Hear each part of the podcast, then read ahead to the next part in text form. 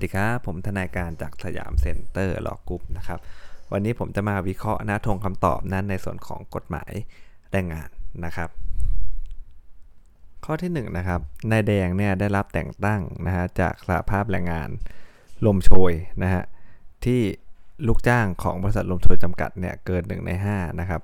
เป็นสมาชิกนะฮะจึงเป็นการแต่งตั้งกรรมการลูกจ้างนะครับ ตามมาตราตามพรบแรงงานสัมพันธ์นะฮะ มาตรา 45วรรค2ซึ่งมาตรา 47 เนี่ยบัญญัติให้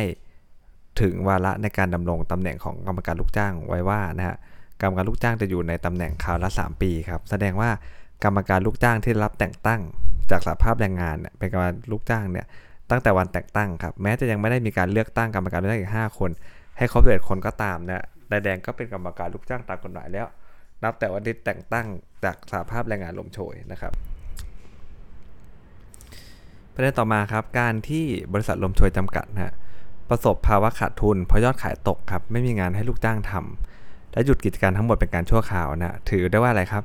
เป็นกรณีที่นายจ้างมีความจำเป็นต้องหยุดกิจการชั่วคราวด้วยเหตุสุดวิสัยนะครับ ตามมาตรา 75 วรรคหนึ่งซึ่งมีแต่ตลมคุ้มครองนายจ้างที่ปรากฏ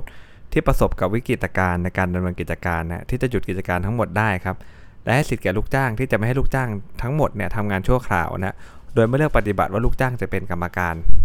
ลูกจ้างหรือไม่ถูกไหมเจตนารมณ์มันคนละอย่าง กับมาตรา 52 นะครับ ซึ่งมีเจตนารมณ์คุ้มครองกรรมการลูกจ้างในสถานการณ์ปกตินะฮะดังนั้นเนี่ยการที่บริษัทลมโชยจำกัดจ่ายค่าจ้างให้แก่นายแดงนะตามกฎหมายนะร้อยละ75นะฮะของค่าจ้างวันทำงานเนี่ยถือเป็นการใช้สิทธิ์ตามพรบคุ้มครองแรงงานครับไม่ได้เป็นการลดค่าจ้างแก่กรรมการลูกจ้างที่ต้อง ขออนุญาตจากศาลแรงงานก่อนคนละเรื่องกันเลยนะครับ ขออนุญาตก็คือเขากันการกันแกล้งนั่นแหละนะครับ ก็ไม่ได้ฝ่าฝืนต่อพรบแรงงานสัมพันธ์นะครับ พระราชบัญญัติคุ้มครองแรงงานตามมาตรา 5 นะฮะบัญญัติให้ลูกจ้างเนี่ยหมายความรวมถึงลูกจ้างทุกประเภท ไม่ว่าจะเรียกชื่อยังไงนะฮะนายปิยะนะซึ่งบริษัทเวชจำกัดเนี่ยทำสัญญาเป็นลูกจ้างทดลองงานเนาะแม้จะยังไม่ผ่านการทดลองงานเนี่ยได้รับการบรรจุเป็นพนักงานประจำก็ถือว่าเป็นลูกจ้างตาม บทบัญญัตินี้ด้วยนะฮะ แต่ข้อตกลงในสัญญาจ้างที่ว่าระหว่างการทดลองงานบริษัทชอบจะเลิกจ้างปิยะเมื่อใดก็ได้ โดยไม่ต้องบอกกล่าวล่วงหน้านั้นเนี่ยแสดงให้เห็นว่าสัญญาจ้างอะไรเนี่ยเป็นสัญญาจ้างที่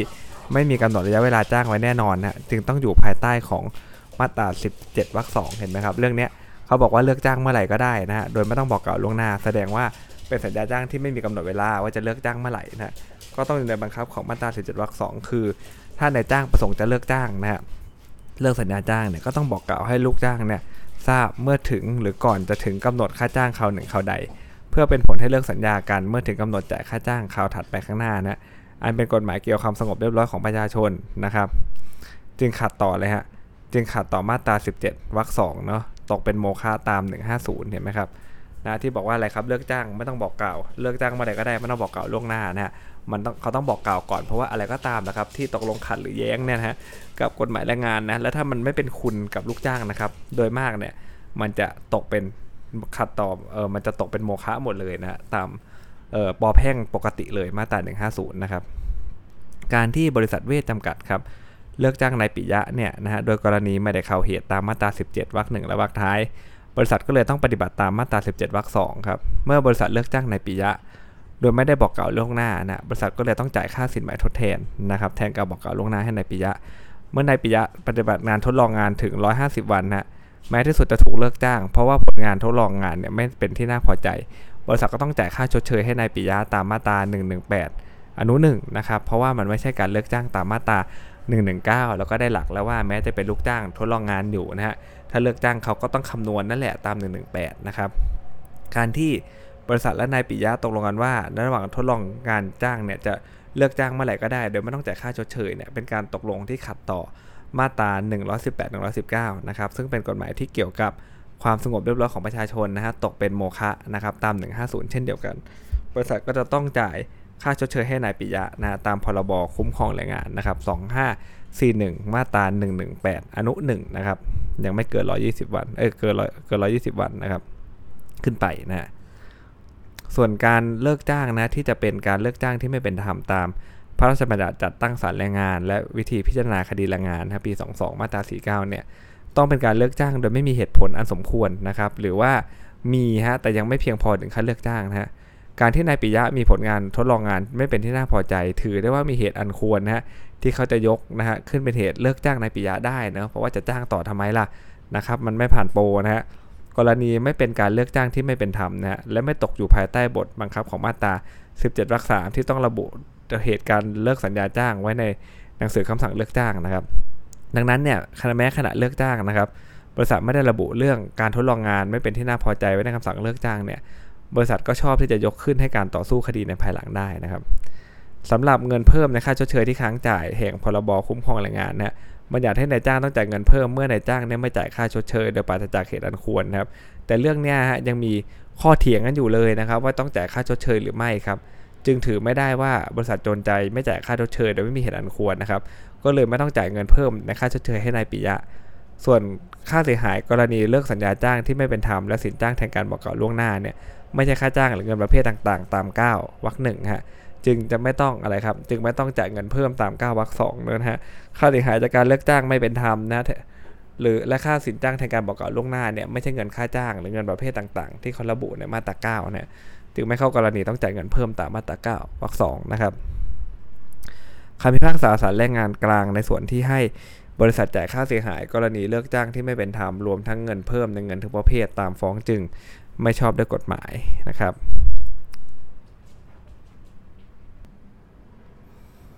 แม้ในจ้างครับจะมีสิทธิ์ย้ายตำแหน่งหน้าที่การงานลูกจ้างนะฮะทำได้ตามความเหมาะสมครับ เพราะเป็นอำนาจในการบริหารจัดงานภายในองค์กรของนายจ้างนะฮะแต่การที่นายจ้างเนี่ยมีคำสั่งย้ายนางเป้านะฮะเป็นคนงานที่มีรายได้น้อย ไปทำงานโรงงานแห่งใหม่ครับไกลจากที่เดิมตั้ง 150 กิโลนะไม่ได้จัดหาที่พัก หรือจัดหารถรับส่งในการทำงานให้นะนางเป้าไม่สามารถเบิกค่าเช่าบ้านได้อีกนะจึงเป็นการแล้วเพิ่มค่าใช้จ่ายนะแล้วก็ก่อความเดือดร้อนแก่นางเป้าอย่างมากเลยยากที่จะปฏิบัติตามคำสั่งในจ้างได้ จึงมีลักษณะเป็นการกั่นแกล้งนางเป้านะคำสั่งดังกล่าวแม้จะชอบด้วยกฎหมายแต่เป็นคำสั่งที่ไม่เป็นธรรมนะ การที่นางเป้าไม่ปฏิบัติตามเนี่ยก็ยังถือไม่ได้ว่านางเป้าจงใจขัดคำสั่งในจ้าง และละทิ้งหน้าที่ตามประมวลกฎหมายแพ่งมาตรา 583เนี่ยส่วนระเบียบข้อบังคับครับ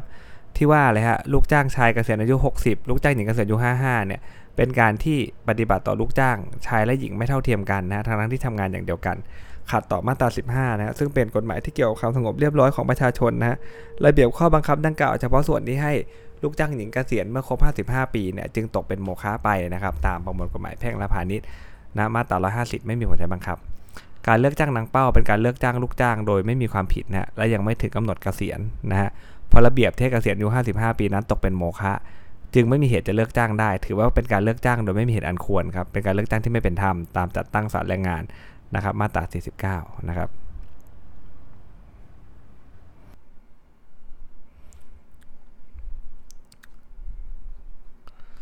นายเอกครับเป็นลูกจ้างรายเดือนครับลักษณะการจ้างงานเนี่ยไม่ได้ถือเอาการทำงานในแต่ละวัน เป็นเกณฑ์ค่าจ้างนะฮะการที่ละทิ้งหน้าที่ไปเล่นคอมนะฮะแค่ 30 นาทีเองนะครับเล่นเกมคอมนะฮะไม่ทำให้เอกได้ประโยชน์เพิ่มเติมเลย ไม่ได้ทำให้เขา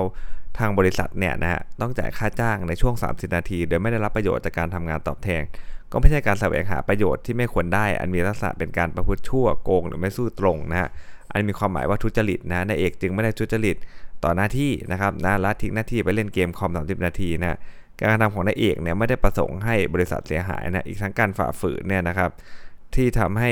บริษัทได้รับความเสียหายเนี่ยนะฮะต้องจ่ายค่าจ้างในช่วงที่ละทิ้งหน้าที่ 30 นาที โดยไม่ได้ผลงานตอบแทนก็เป็นค่าเสียหายเพียงเล็กน้อยนะการฝ่าฝืนระเบียบข้อบังคับดังกล่าวจึงไม่ใช่กรณีร้ายแรง เมื่อบริษัทโชคชัยเลิกจ้างนายเอก โดยไม่ได้การทำฐานทุจริตต่อหน้าที่ หรือจงใจทำให้นายจ้าง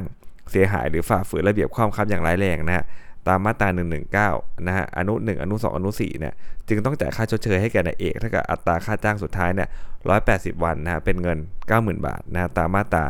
118 อนุ 3จากการกระทำของนายเอกเนี่ย เป็นการละทิ้งการงานไปเสียนะฮะ บริษัทโชคชัยไม่ต้องจ่ายค่าสินจ้างแทนการบอกกล่าวล่วงหน้าให้แก่นายเอก ตามมาตรา 17 วรรคท้าย นะครับนะตามมาตรา 583 ของแพ่งนะครับนะก็ยังต้องจ่ายค่าชดเชยอยู่ก่อนนะแต่เป็นการละทิ้งงานไปเสียก็ไม่ต้องจ่ายในทางแพ่งนะครับ กรณีของนายสมชายตามพรบแรงงานสัมพันธ์นะฮะบัญญัติมาตรา 19วรรคสองนะบัญญัติว่าข้อตกลงกับสภาพการจ้าง ที่กระทำโดยนายจ้าง หรือสมาคมนายจ้าง การสภาพแรงงานหรือลูกจ้างที่ทำงานในกิจการประเภทเดียวกันนะโดยมีลูกจ้างในกิจการประเภทเดียวกันเป็นสมาชิก หรือร่วมในการเรียกร้องเกี่ยวกับสภาพการจ้างเกินกว่า 2 ใน 3 ของลูกจ้างทั้งหมดเนี่ยให้ถือว่าข้อตกลงเกี่ยวกับสภาพการจ้างนั้นผูกพันในจ้างและลูกจ้างนะซึ่งทำงานในกิจการประเภทเดียวกันนั้นทุกคนนะครับตามปัญหาเนี่ยนะครับบริษัทชอบทรัพย์เนี่ยมีลูกจ้างทั้งหมด 300 คน ลูกจ้างดังกล่าว250 คนเนี่ยซึ่งเกินกว่า 2 ใน3ทั้งนะได้ร่วมกันนะยื่นข้อเรียกร้องเกี่ยวกับสภาพการจ้าง ให้ช่วยเหลือเรื่องเงินค่าเช่าบ้านนะให้แก่ลูกจ้างนะครับ เมื่อนะข้อตกลงเกี่ยวกับสภาพการจ้างเนี่ยนะครับ ให้ของบริษัทชอบทรัพย์เนี่ยมีสิทธิ์ได้รับเงินช่วยเหลือค่าเช่าบ้านเนี่ยเช่นเนี่ยข้อตกลงย่อมมีผลผูกพันในจ้างลูกจ้างทุกคน เพราะว่ามันเกิน 2 ใน 3 แล้วรวมทั้งนายสมชายด้วยนะฮะตามบทกฎหมายที่ได้กล่าวมาแม้นายสมชายจะไม่ได้ร่วมเรียกร้องก็ตามนะครับเขาก็ย่อมมีสิทธิ์ที่จะได้รับเงินค่าช่วยเหลือค่าเช่าบ้านจากนายจ้างนะฮะกรณีของนางสาวสมหญิงครับมาตรา 20 บอกว่าเมื่อข้อตกลงเกี่ยวกับสภาพการจ้างมีผลใช้บังคับแล้วเนี่ยนะห้ามมิให้นายจ้างเนี่ยทำสัญญาจ้างแรงงานกับลูกจ้างขัดหรือแย้ง กับข้อตกลงเกี่ยวกับสภาพการจ้างฮะเว้นแต่สัญญาจ้างแรงงานนั้นเนี่ยจะเป็นคุณกับลูกจ้างยิ่งกว่าเนี่ยซึ่งมาตรา 20 เนี่ยใช้บังคับกับข้อตกลงเกี่ยวกับสภาพการจ้างที่เกิดจากการยื่นข้อเรียกร้องเท่านั้นนะนะครับไม่โดยมุ่งป้องกันไม่ให้นายจ้างหลีกเลี่ยงจากการปฏิบัติตามข้อตกลงที่ทำไว้ และลูกจ้างได้รับความคุ้มครอง ตามมาตรานี้รวมถึงลูกจ้างที่เข้าทำงานภายหลังนะนะครับปรากฏว่าอะไรครับข้อตกลงเกี่ยวกับสภาพการจ้างเรื่องเงินช่วยเหลือเนี่ยเป็นข้อตกลงที่เกิดจากการยื่นสิทธิเรียกร้องนะเดี๋ยวยื่นข้อเรียกร้องนะ จึงอยู่ภายใต้บังคับมาตรา 20 ซึ่งคุ้มครองของนางสาวหญิงที่เข้าทำงานภายหลังด้วยนะครับนะคุ้มครองถึงคนที่เข้าทำงานภายหลังด้วยนะเมื่อเขาทางานโดยกำหนดไม่ให้ได้รับเงินค่าเช่าบ้าน ซึ่งไม่เป็นคุณแก่ลูกจ้างนะข้อกำหนดก็เลยขัดต่อมาตรา 20 แล้วไม่มีผลบังคับนางสาวสมหญิงมีสิทธิ์ได้รับเงินช่วยเหลือค่าเช่าบ้านจากนายจ้างนะส่วนเงินโบนัสเนี่ยที่เป็นข้อตกลงเกี่ยวกับสภาพการจ้างนะไม่ได้เกิดจากการยื่นข้อเรียกร้องนะครับเมื่ออยู่ในบังคับมาตรา 20นายจ้างย่อมทำสัญญาจ้างกับลูกจ้างที่เข้าทำงานใหม่นะว่า ตกลงยกเว้นไม่จ่ายโบนัสได้นะดังนั้นเนี่ยนางสาวสมหญิงจึงไม่มีสิทธิ์ได้รับเงินโบนัสเห็นไหมฮะนะเขาบอกประกาศจ่ายให้นะเงินโบนัสเนี่ยไม่ได้เกิดจากการยื่นข้อเรียกร้องนะครับ ก็เลยมาอยู่ในบังคับของมาตรา 20 นั่นเองนะครับ ข้อต่อไปนะฮะประเด็นกอไก่ครับ สัญญาจ้างที่บริษัทรุ่งเรืองจำกัดนะทำกับนายโชคและนายดีนะฮะมีข้อตกลงว่าเมื่อสัญญาจ้างสิ้นสุดลงเนี่ยไม่ติดใจเรียกร้องค่าชดเชยอ่านี้ อะไรครับ มาตรา 150 แน่นอน ถูกไหมครับ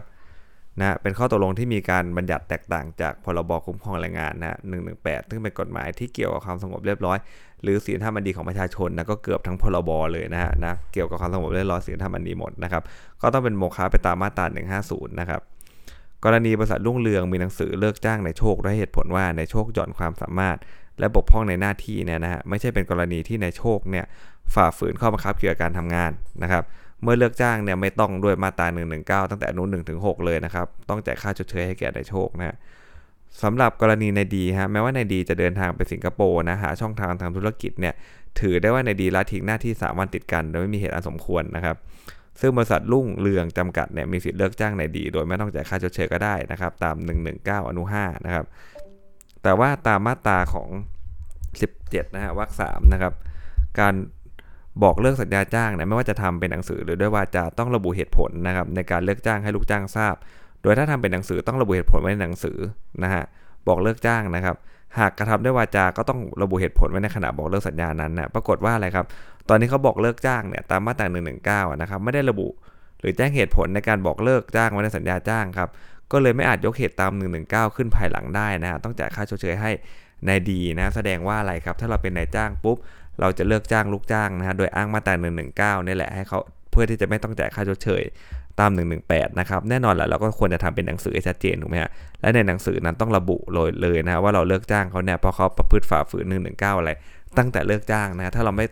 ใส่ตั้งแต่เลิกจ้างเนี่ย เรามาอ้างภายหลังไม่ได้นะครับ แบบนั้นกลายเป็นว่าอะไรฮะ ก็ต้องจ่ายค่าชดเชยให้เขานะครับตามวันเวลาที่เขาทำงานอยู่นะครับ อนุขอไข่ครับ วิธีพิจารณาคดีแรงงานเนี่ยเป็นระบบไต่สวน ซึ่งศาลมีอำนาจรับฟังพยานหลักฐานที่เกี่ยวข้องได้นะครับนะมาตรา 45 ก็บอกว่าอะไรฮะเพื่อได้ความชัดแจ้งนะฮะในข้อเท็จจริงแห่งคดีเนี่ยให้ศาลแรงงานมีอำนาจที่จะเรียกพยานหลักฐานมาสืบได้เองตามสมควรนะฮะศาลแรงงานจึงมีอำนาจรับฟังหนังสือแจ้งปรับเงินเดือนนะครับที่ไม่ได้อ้างในบัญชีดูพยานแล้วส่งต่อศาลภายหลังสืบพยานเสร็จแล้วก็ได้นะคือไม่มีเทคนิคอะไรครับเอาความเป็นธรรมมาอย่างเดียวเลยนะครับ เรื่องของแรงงานนะครับ ข้อต่อไปครับ การที่ผู้แทนในจ้างนะฮะตกลงนะฮะยอมตกลงนะข้อเรียกร้อง 2 ข้อใน 10 ข้อนะเนื่องจากการไก่เกี่ยของพนักงานประนอมข้อพิพาทแรงงานนะครับ เป็นเพียงการยอมรับข้อเสนอตามข้อเรียกร้องเพียงบางข้อนะฮะและไม่ใช่การเสนอข้อเรียกร้องขึ้นใหม่ เมื่อผู้แทนลูกจ้างไม่ยอมรับข้อตกลงในขณะนั้น และยืนยันให้เจรจาอีก 8 ข้อต่อไปนะฮะต้องถือว่าการเจรจาไว้ได้สิ้นสุดลงโดยการที่ไม่สามารถตกลงกันได้นะเพราะมันยังมีเหลืออีกตั้ง 8 ข้อนะฮะ วันรุ่งขึ้นเนี่ยผู้แทนในจ้างก็ไม่ยอมไปตามนัดและ จึงยังไม่มีการตกลงในข้อเรียกร้องฮะการที่ผู้แทนลูกจ้างกลับมาลงชื่อในบันทึกข้อตกลง 2 ข้อนะไม่มีผลทำให้ข้อตกลงในจ้างซึ่งสิ้นผลแล้วกลับมาผูกพันได้อีกครับ ต้องถือว่าข้อพิพาทแรงงานนะตามข้อเรียกร้องเนี่ยยังเป็นข้อพิพาทแรงงานที่ยังตกลงกันไม่ได้นะครับ บริษัทนายจ้างก็เลยมีสิทธิ์ที่จะนะแจ้งปิดงานนะตามมาตรา 34นะ บริษัทนายจ้างไม่ต้องจ่ายค่าจ้างในระหว่างปิดงานให้แก่ลูกจ้างนั่นเองนะเพราะมันตกลงกันไม่ได้นะครับ เมื่อมีการปิดงานอันอาจทำให้เกิดความเสียหายต่อเศรษฐกิจของประเทศนะรัฐมนตรีจึงมีอำนาจสั่งให้คณะกรรมการแรงงานสัมพันธ์เนี่ยชี้ขาดข้อพิพาทนั้นได้นะฮะก็รีบทำเลยโดยเร็วถูกไหมฮะตามมาตรา 35อนุ4ฮะคณะกรรมการแรงงานสัมพันธ์ก็เลยมีอำนาจชี้ขาดข้อพิพาทแรงงานรายนี้นะครับ ประเด็นสุดท้ายฮะการที่นายพรนะฮะและลูกจ้างคนอื่นเนี่ยนะครับนัดหยุดงานโดยไม่แจ้งพนักงานประนอมข้อพิพาทก่อนฝ่าฝืนแน่นอนถูกไหมฮะนะครับพระราชบัญญัติแรงงานสัมพันธ์มาตรา 34 เป็นการนัดหยุดงานที่ไม่ชอบด้วยกฎหมายนะฮะรับรองว่าเดี๋ยวมันจะวิ่งเข้าไปหาอีกหลายความผิดเลยนะฮะและการที่นายพรหยุดงานโดยไม่ชอบด้วยกฎหมาย เป็นการจงใจทำให้นายจ้างได้รับความเสียหายแล้ว ตามมาตรา 123 มนุ2ครับทั้งคำสั่งรัฐมนตรีนะครับที่ให้บริษัทนายจ้างเนี่ยเลิกปิดงานและรับลูกจ้างเข้าทำงาน ตามมาตรา 35 อนุ1นะฮะไม่มีผลลบล้างความผิดในการกระทำของนายพรกับลูกจ้างอื่น ในระหว่างการปิดงานนะครับนะเพราะว่านัดหยุดงานโดยที่ไม่ทำตามกฎหมายนะการที่บริษัทเลิกจ้างนายพรเพราะการทำความผิดระหว่างคำชี้ขาดของคณะกรรมการแรงงานสัมพันธ์เนี่ยจึงไม่เป็นการกระทำอันไม่เป็นธรรมนะครับนะอันตรายมากนะฮะนัดหยุดงานโดยที่นะครับไม่ปฏิบัตินะฮะตามเรื่องของการคุมของทางแรงงานสัมพันธ์นะครับ นะครับข้อสุดท้ายของวันนี้นะฮะการที่ธนาคารแดงนะฮะประชุมพนักงานนะฮะและแจ้งนายดำว่านายดำประมาทเลินเล่อทำให้ธนาคารเสียหายอย่างร้ายแรงฮะขอให้นายดำออก และให้ค่าชดเชย 3 เดือนนะฮะและให้นายดำปรึกษาครอบครัวก่อน 3 วัน แสดงว่ายังให้โอกาสนายดำนะตัดสินใจก่อนว่าจะยอมลาออกหรือไม่นะครับนะก่อนที่ธนาคารแดงเนี่ยจะมีคำสั่งอย่างหนึ่งอย่างใดต่อไป ในวันดังกล่าว แต่ในวันดังกล่าวก็ให้นายดำเนี่ยคือรถยนต์ประจำตำแหน่งและให้นายดำหยุดทำการงานนะ อันมีลักษณะอะไรครับ เป็นการไม่ยอมให้ในดำเขาทำงานต่อไปอีกนะครับ แล้วก็ไม่ได้ให้ในดำเขาทำงานต่อไปนะฮะ ดังที่นะครับ ได้แจ้งว่านะครับ จะให้โอกาสนะฮะที่ประชุมเนาะจึงเป็นการเลิกจ้างในดำฮะตั้งแต่วันที่เรียกเอารถยนต์ประจำตำแหน่งคืนจากนายดำแล้วนะฮะ ส่วนการที่นายดำครับไม่ควบคุมดูแลผู้ใต้บังคับบัญชาเนี่ยนะให้ส่งใบเบิก ไปในส่วนบัตรเครดิตสำนักงานใหญ่ในวันรุ่งขึ้นนะจนล่วงเลยเวลากว่า 120 วันเป็นเหตุให้ธนาคารแดงเนี่ย ไม่สามารถเก็บเงินจากธนาคารที่ลูกค้าผู้ถือบัตรเครดิตได้นั้นนะธนาคารแดงก็ยังมีสิทธิ์ที่จะทวงถามหรือฟ้องบังคับเอาแก่ลูกค้าผู้มาขอเบิกได้นะฮะการกระทำของนายดำเนี่ยแม้เป็นการปฏิบัติหน้าที่บกพร่องและประมาทเลินเล่อนะฮะแต่ก็ยังไม่ถึงกับอะไรฮะเพราะจะถือว่าทำให้ธนาคารแดงเนี่ยได้รับความเสียหายอย่างร้ายแรงคงก็ตามหนี้ได้อยู่ดีแหละนะครับนะตามพรบคุ้มครองแรงงานนะครับมาตรา119 อนุ3นะธนาคารแดงเนี่ยจึงต้องจ่ายค่าชดเชย เมื่อเลือกจ้างให้แก่นายดำนะฮะไม่น้อยกว่าค่าจ้างอัตราสุดท้าย 90 วัน ตามมาตรา 118 อนุ 2 อันนี้แสดงว่าเราต้องท่องไปด้วยนะเรื่องของเลนจ์เวลาว่าจะจ่ายเท่าไหร่นะครับแต่เรื่องนี้เขาทดสอบว่าเรารู้ไหมว่าไอการกระทำแบบนี้มันเป็นการประมาทเลินเล่ออย่างร้ายแรงหรือเปล่านะครับเป็นการประมาทเลินเล่อทำให้ได้รับความเสียหายอย่างร้ายแรงหรือไม่ เรื่องนี้ประมาทเลินเล่อจริงฮะแต่ยังไม่พอจะฟังได้ว่าอะไรฮะได้รับความเสียหายอย่างร้ายแรงนะครับ การที่ธนาคารแดงครับ อ้างว่าธนาคารมีระเบียบให้ต้องคืนเงินประกันนะแก่พนักงานเนี่ยที่ลาออก 2 เดือนนะนับจากวันทำงานสุดท้ายนะเพื่อตรวจสอบความเสียหายก่อน แน่นอนว่ามันขัดต่อนะพรบคุ้มครองแรงงานมาตรา 10วรรคสองนะครับเพราะว่าเขาให้คืนเร็วกว่านั้นถูกไหมฮะกำหนดให้ในายจ้างเนี่ยคืนเงินประกันแก่ลูกจ้างในภายใน 7 วันเลยนะครับนะต้องรีบคืนนะครับ ลูกจ้างก็ต้องเอาเงินกลับไปใช้ทำนู่นทำนี่นะครับนะ ก็เป็นกฎหมายเกี่ยวกับความสงบเรียบร้อยของประชาชนนะครับ ถ้าไปตกลงว่าขอเก็บให้มันนานกว่านั้นเนี่ยมันย่อมตกเป็นโมฆะอยู่แล้วนะตามกฎหมายแพ่งมาตรา 150 นะธนาคารแดงต้องคืนเงินประกันการทำงานแก่นายดำภายใน 7 วันนะนับแต่วันที่เรียกเอารถยนต์ประจำตำแหน่งคืนจากนายดำนะส่วนเงินเพิ่มนะฮะซึ่งนายจ้างเนี่ยจะต้องเสียแก่ลูกจ้างร้อยละ 15 ของเงินค้างจ่ายทุกระยะเวลา 7 วันเนี่ยต้องเป็นกรณีที่นายจ้างเขาจงใจไม่จ่ายเงินนะครับโดยปราศจากเหตุผลอันสมควรฮะ เมื่อได้ดำฟ้องธนาคารแดงนะในวันที่ 3 หลังถูกเลิกจ้าง จึงเป็นการฟ้องก่อนพ้นกำหนดนะ7วันนะถือไม่ได้ว่าธนาคารแดงจงใจนะไม่จ่ายเงินดังกล่าวแก่นายดำจึงไม่ต้องเสียดอกเบี้ยนะเพิ่มในอัตาร้อยละสิบห้าทุกระยะเวลา 7 วันให้แก่นายนายดำแต่อย่างใดนะเรื่องนี้เนี่ยมันต้องเลย 7 วันมาก่อนนะครับแล้วถึงจะฟ้องได้นะไอเนี่ยสามวันมาฟ้องเลย มันก็ยังมีข้อพิพาทกันอยู่นะฮะก็ยังถือไม่ได้ว่าธนาคารแดงเนี่ยจงใจไม่จ่ายเงินนะจึงไม่ต้องเสียเงินเพิ่ม ในอัตราร้อยละสิบห้าทุก 7 วันนะครับ เพราะฉะนั้นเนี่ยท่านนดำจึงมีสิทธิ์ได้รับค่าชดเชย เงินประกันการทำงาน แต่ไม่มีสิทธิ์ได้รับเงินเพิ่มนะข้อต่อสู้ของธนาคารแดงจำกัดก็ฟังขึ้นบางส่วนนะครับนะสำหรับในวันนี้ก็จะมีนะครับประเด็นที่น่าสนใจอยู่เพียงเท่านี้นะครับ เดี๋ยวผมจะมาต่อตอนต่อไปในวันพรุ่งนี้สวัสดีครับ